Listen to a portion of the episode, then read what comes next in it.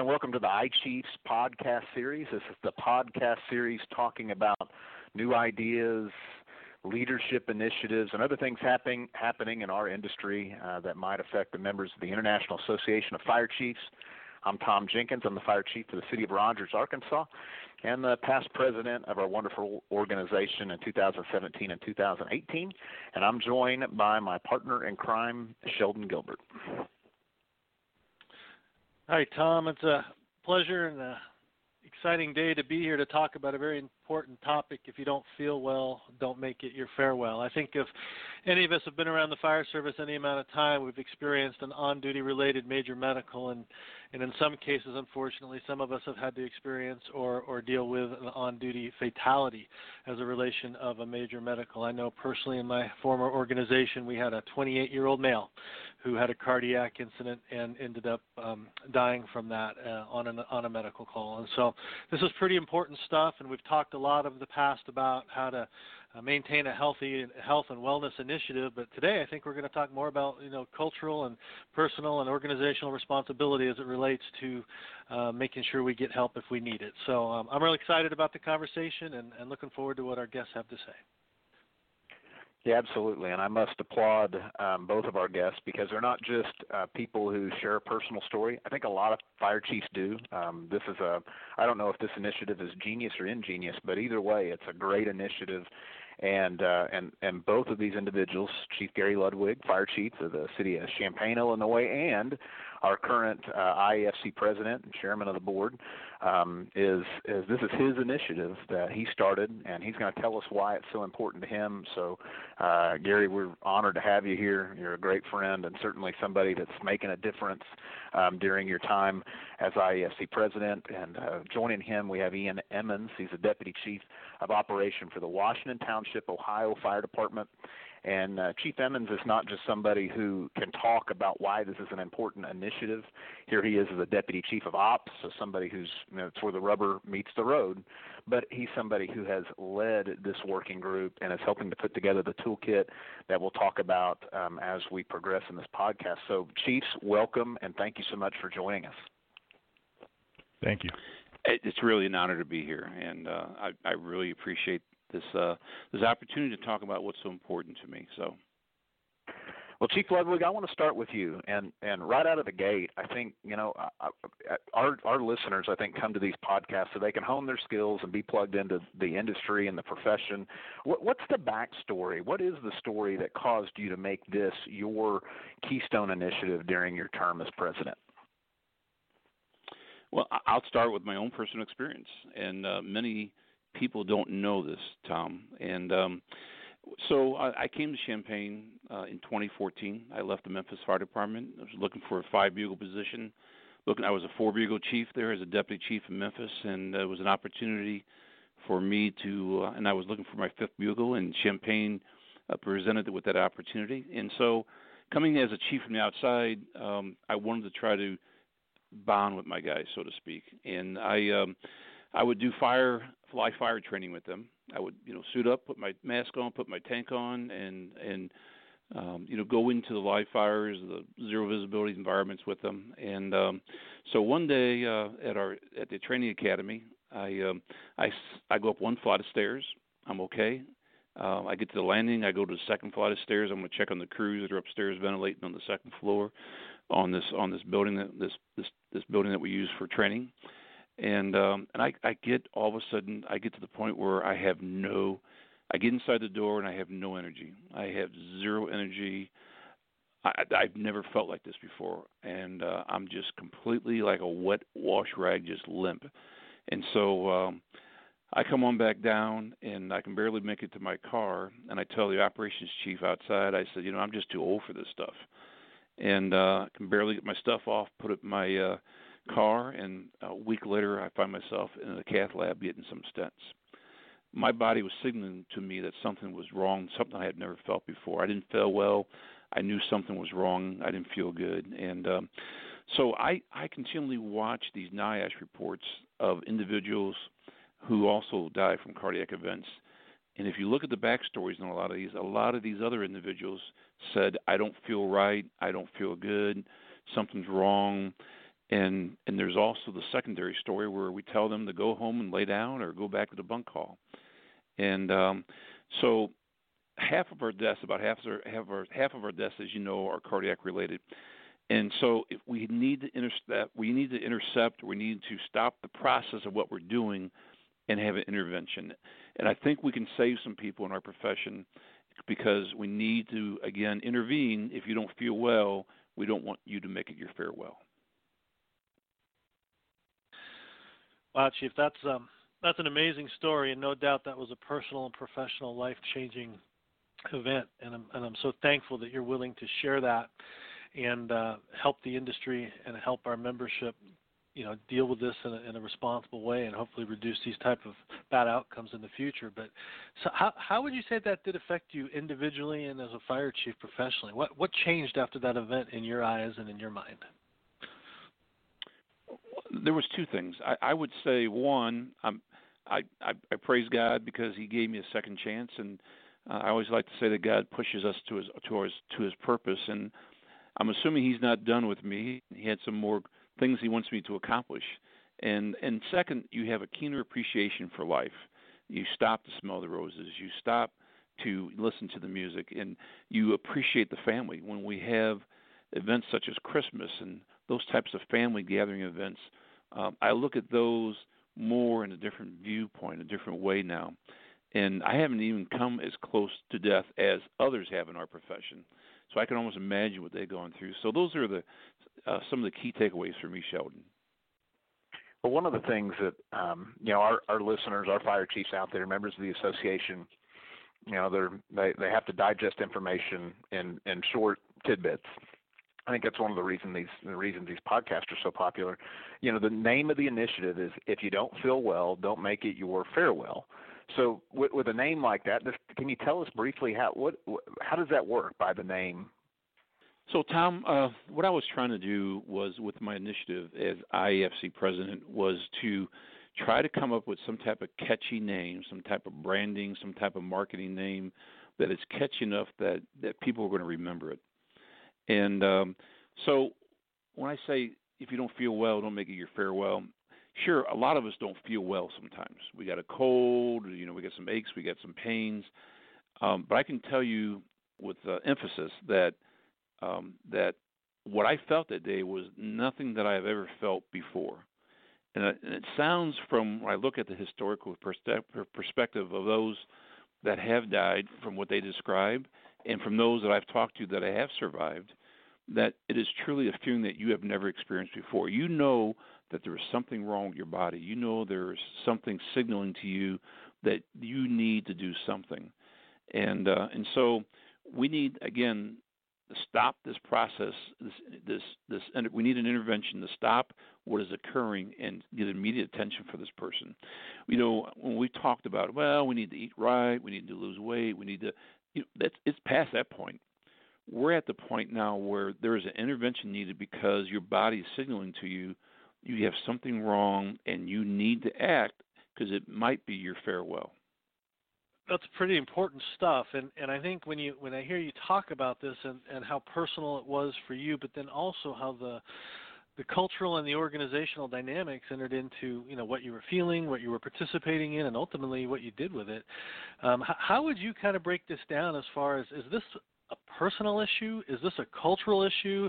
Is this a is this a configuration of both that's contributing to these preventable uh, events? Or what are, what are your thoughts on that? Where does the change need to happen? Does it happen with me or does it happen with us? It's it's cultural in many ways, and and it's and I'll give you a good example. Uh, I can I can name individuals individuals that I know that have died. Chris Coleman was one of my firefighter paramedics in Memphis he was not feeling well at the station. They tell him to go back in the bunk hall and lay down. They even made some runs without him. They ran as a three person crew. He went home that morning.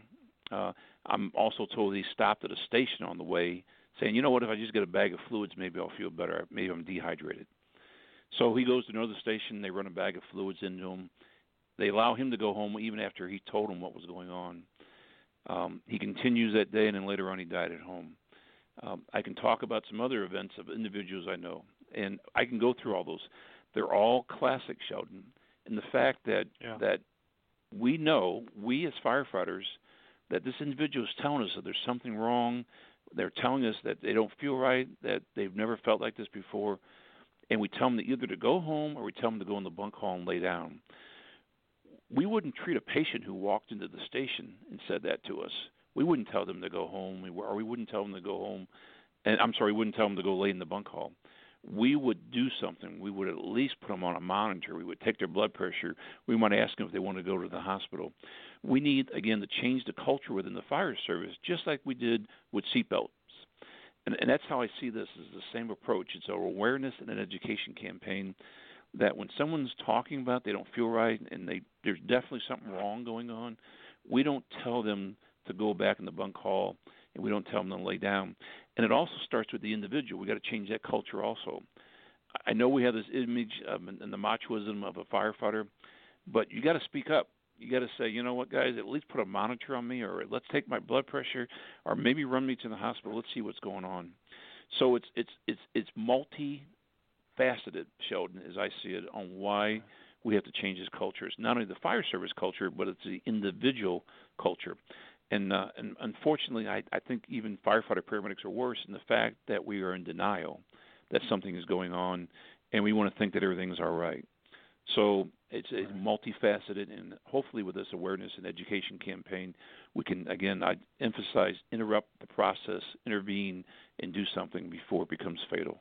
That was a perfect segue into the question I had, and that was that it, and I don't say this just because we're friends that this is this has caused conversation within my own department that you know we're talking about how this is not an overly complex initiative. It's actually an initiative like you said it's education, it's awareness, it's changing the way we do things so that hopefully we you know we we have an impact on on on people being alive. So it's a noble thing to do. Um if you had a wish here, Chief Ludwig, what would you like to see in terms of industry-wide change? Like, if this initiative is a success, how do you how do you measure that, or how how do you account for it? What do you think that looks like to you as somebody who's the champion of this initiative? What I see as the end product, Tom, is that we change the culture, and that is when someone is signaling to us, and again, your body will definitely be signaling to you that there's something wrong. That we at least put you on a monitor as a minimum, and and even then, if that continues, if that feeling exists, if that continues to persist, um, then we take that individual to the hospital and get them checked out. Um, the monitor may show what's going on. It might show some irregular arrhythmia, arrhythmia. It might show some other type of arrhythmia that is lethal. I don't know, but at least we let's put them on a monitor. Let's don't tell them to go home. I know of one particular case out in uh, Michigan where they told the captain to go go home and lay down, and uh, they found him in the back parking lot sitting in his car dead. And those are things that we shouldn't be doing to our own people. We should be taking care of ourselves as as well as taking care of the community. But those are those are the end products. That's the end game of what I'd like to see, Tom. Those are some great points, Chief Ludwig, and, and certainly things that we can build upon. And, and, I'm really excited to see as we roll out this initiative. And I'd, I'd, like to bring in Chief Emmons at this point. And Chief, I'd like to talk to you. Obviously, there's a, a series of things that you've witnessed and, and, experienced and been a part of that have brought you to a place where you want to be a part of this initiative and have, have worked to, to uh, help develop this toolkit so we can uh, ha- have these incidents not be so dramatic and, and, certainly prevent them whenever possible. So, why don't you share for uh, with our listeners your story and, and how you got involved and why you're involved with this initiative? Yeah, and I just want to say I'm I'm thankful to be on this podcast and on this initiative as well. It it it holds a, pretty special place for me also. And as a fire chief, I've I've had a couple instances administratively where I've had uh, firefighters and fire officers where we've had issues, uh, cardiac events uh, that have uh, occurred on duty and off duty, and, and those certainly you know stick in my mind. But for me, uh, this started way way back um, as I was a firefighter paramedic as a, a young. I think I was probably 22 or 23 years old, and my story is kind of the the opposite side of that from Chief Ludwig's, where I wasn't the individual that experienced the cardiac event. Rather, I was the the partner of somebody who did. Um, and it's probably like any any other person's story um in in my shoes that you would hear and and it, it was just a normal day at the firehouse we were making calls um our medic unit and engine company went out on a, a motor vehicle accident and we I, was on the medic unit and we were wrapping up our, our on scene and, and we made the transport. The the engine company went back to the the firehouse. It was around noon, so they went back to to finish up with lunch and and we made the transport and we got back and everybody's sitting around the the table and I'm not really sure if it happened all of a sudden or just none of us had realized the the gradual change. But either way, uh, one of my partners just was presenting extremely pale, diaphoretic. I mean, exhibiting all of those signs that you would read about during your paramedic schooling. Um, you know, indicative of of some sort of cardiac event or some sort of um, acute incident that was going on. Um, kind of mentioned it to the group that he wasn't feeling very well. To, to Chief Ludwig's point, you know, there was a verbal um, identification that he wasn't feeling right. Um, and just as a, a young firefighter and, and a fairly new paramedic, my initial thought is, you know, hey, let me take you out into the medic unit and we'll, we'll run a 12 lead and we'll do essentially what we would do, you know, for anybody else who walked into the firehouse looking and feeling like he did. Um, and really, you know, uh, cordially he he said no, and and he thought that he was going to go home instead. And um, I was just kind of at a crossroads along with everybody else sitting at that table, and it was either the the choice to say no, we're gonna we're gonna go outside and we're gonna figure out what's going on, or the alternative uh, is you know okay go ahead and go home. Uh, you're not feeling well. So you know ultimately he did go home. Um, he did not want us to, to take a look at him and I didn't push back. Um, you know I was fine with that. He was much more time on the job than I did. Um, and you know I took his word for it. And uh, fortunately he called his wife on the way home and she didn't take no for an answer. She actually came uh, home from work early and, and found him looking the the same way and long story short, he ended up at the hospital, um, and he was having a, an acute cardiac event. Um, and you know, I'm thankful, along with everybody else at the table that day, that our story doesn't end in him, you know, passing away from that sudden cardiac event that was preventable. Um, you know, and and the reason that stuck with me is as a paramedic, I've been taught how to identify those things. Um, as a friend, you know, I ultimately I, I failed him along with some of the other people at that table that day, where instead of us pushing back and, and insisting and and to to Chief Ludwig's point, you know, if somebody came in off the street and they looked um like they were having an issue, uh, we would really really press them to to at least get looked at, um if not really press them to go to the the hospital for treatment. Um and you know, as a friend, we let him go. Um, and fortunately, he's still on the job today. Um, but you know, that could have been a very, very different story, uh, and the way it ended. Well, it sounds like it's a story that's impacted you throughout your career, and so I, I guess that's kind of the follow-up is when you listen to that story and having that experience. Is that something that has has impacted you deeply as a chief officer and how you handle your people, and and even in being involved in initiatives like these?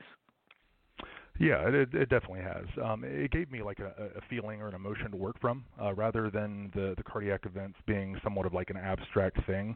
Um, it's something that I felt. You know, I felt how how I felt like I'd let somebody down, um, somebody who, as a friend, was depending on me, and, and as a fire uh, a fire chief, a chief officer now, um, and as a company officer prior to that, and a battalion chief prior to that, um, you know, the, the people that that worked with me and, and for me and alongside me you know, I'm tasked with making sure their best interests um, are in mind.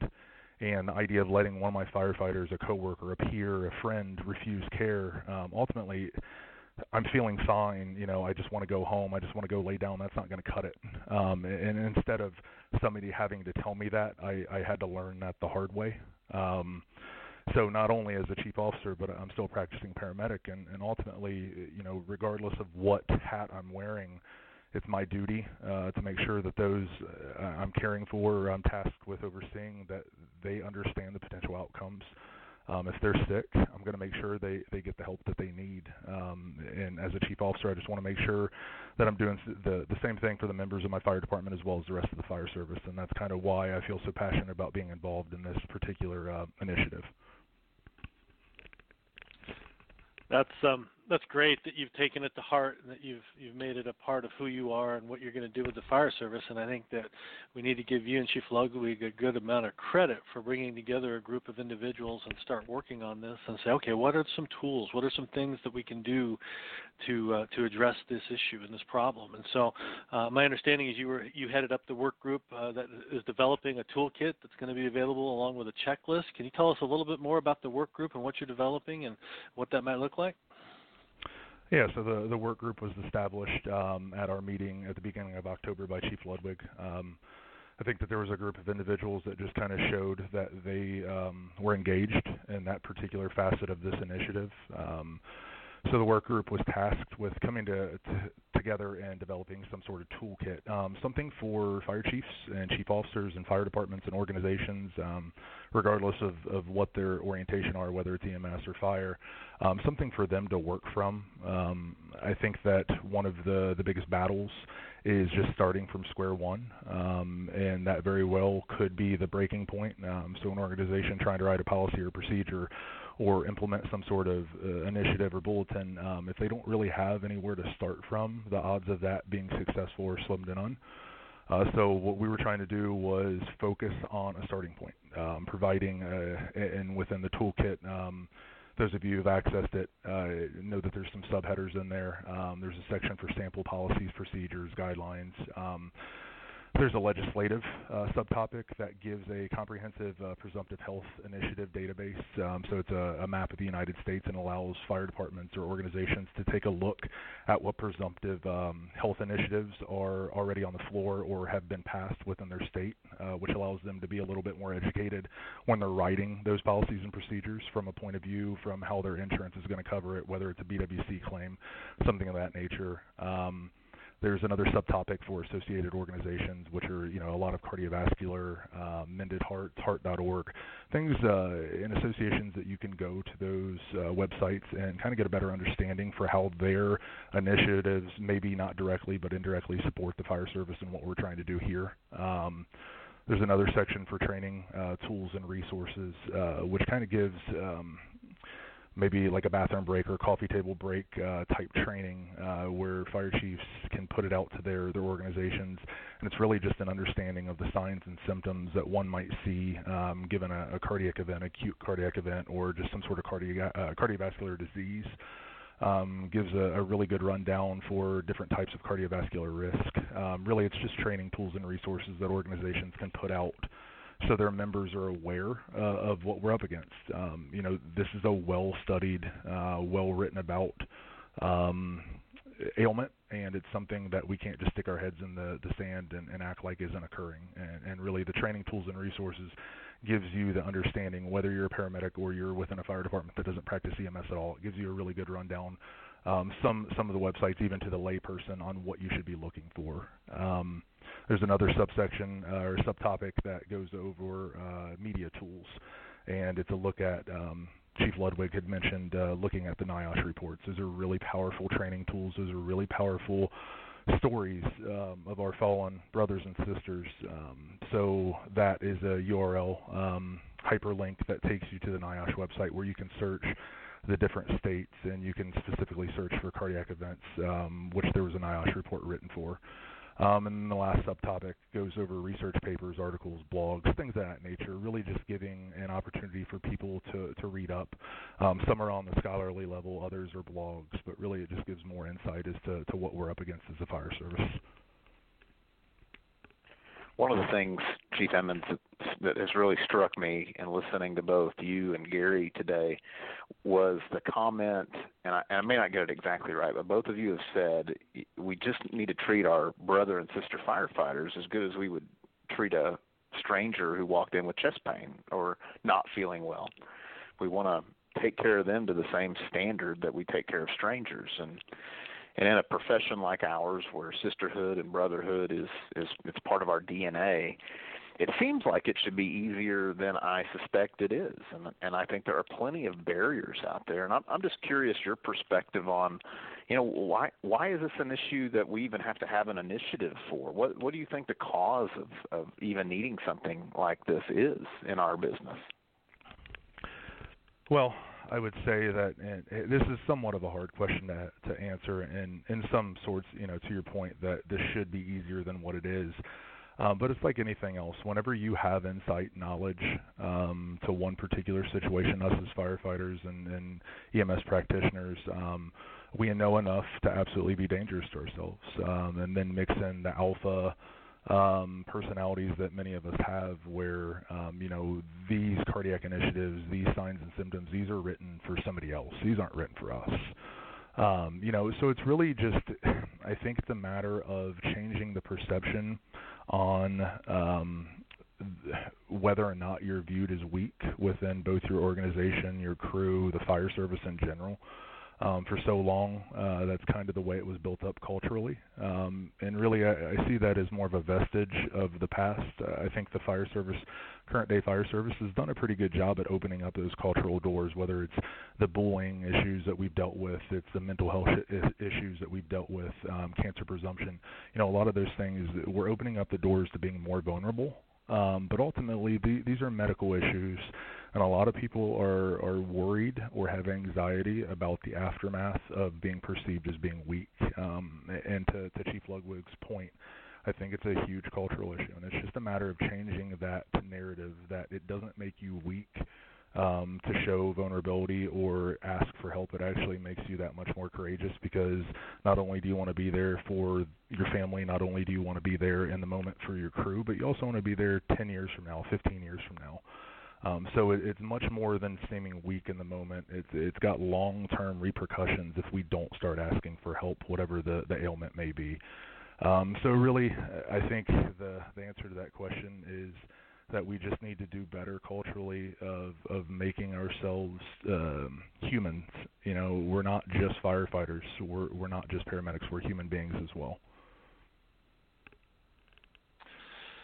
some good advice there. I think if we start treating each other like we treat the community in their time of need, we probably would pick up on some of those nuances and, and, and do better at this. And I think that's one of the great things about this initiative.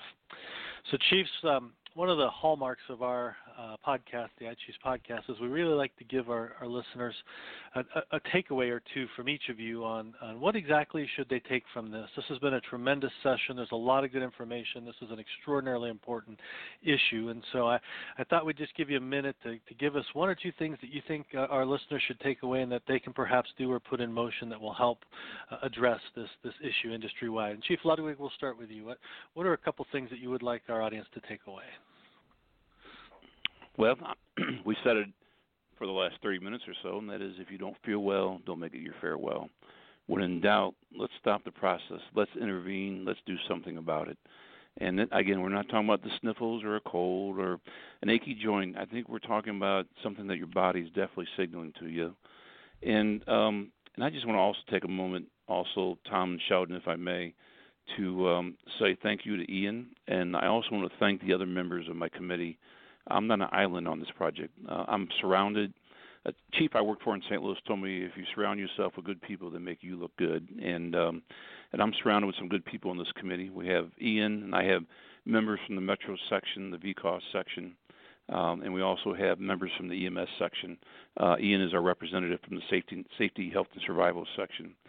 Uh, we have IFC staff working on this project. And um, and then I also want to thank uh, the representatives from AMR that are helping us not only with technical advice on the committee, but also with financial help also. And I also got to give a shout out to Pulse Point also because uh, they're helping us financially with this project. We wouldn't be able to get this message out and do what we're doing unless we didn't have the, the work of the committee and also the work of the staff and also the work and the financial support from two wonderful organizations, AMR and Pulse Point. So, uh, one more final thing, if I make make one comment, and that is we're going to ask for other national organizations to sign on to this, endorse this, and support it, and also advocate the message also. And so you'll see that also. That'll be uh, something that's available on the website. So those are my takeaways, Sheldon and Tom. Oh, those are great, Chief. Thank you so much for taking the initiative and moving this along. And we're really excited to see where this goes and what a difference it can make. And Chief Emmons, how about you? Do you have a couple things you'd like to leave with the with the listeners before we close this down? Yeah, I think that this this seems almost insurmountable in some ways, and and it's just it's a huge mountain to move um, because of the the prevalence of cardiac issues in the fire service. But I just want to say through just physical fitness and safety, health, and survival section. All of these endeavors that I've taken on beforehand, um, and now through all the research that I that I had done, uh, putting together the toolkit and, and working with this initiative, is, is I think the biggest takeaway is this is preventable. Um, maybe not every single time, uh, but it, through through a multi-pronged approach. It's not just any one approach, uh, but it is a, a preventable or minimizable um, issue. Um, and some of those might be administrative preparedness, uh, which part of the toolkit, and, and I forgot to touch on that, was the administrative checklist. Um, and that is a checklist of best practices uh, that fire departments can go and access and take a look at and make sure that they're meeting all of those bullet points, at least researching and figuring out what works for them and what doesn't whenever they're trying to incorporate a policy for on duty or cardiac response. Um, but whether it's through administrative preparedness, whether it's through um, standards like NFPA 1582, 1583 in physical fitness and physicals, whether it's through um, rehab policies, um, regardless, there, there's a multi-pronged approach to prepare uh, to, to preventing this, and I think that if we we approach it that way and make sure that we're trying to cover all of our bases, um, I think that we can really minimize this, and it may not happen overnight, but I think a couple of years from now, if we work on changing the culture and preparing our people physically and, and mentally for this changeover, I think that we can reduce uh, what we're seeing right now significantly. Well, Chief Emmons, Chief Ludwig, uh, you have been a wealth of information to talk about this important initiative. And so, to our listeners out there, um, the number one takeaway is to understand what this initiative is all about. And so, there's a toolkit available to you. This is a toolkit that has been developed by fellow IAFC members in an attempt to make it easier for fire departments to adopt industry best practice and to understand the problem and to and to hopefully, if if this these situations present themselves, and they do likely every day at fire departments across the globe, that we make sure that people uh, don't become a statistic. And so we encourage you to go to the website. It's iafc.org/slash/don't-feel-well. Read about the initiative, download the toolkit, and be engaged with your association. Chiefs, thank you so much for joining us today. We look forward to more informative and educational podcasts that will be out there to help our fire service leadership. Coming in 2020 includes topics about high performing organizations and high performing leadership teams. So look forward to hearing more about that in the future. Thank you very much for joining the IAFC iChiefs podcast series.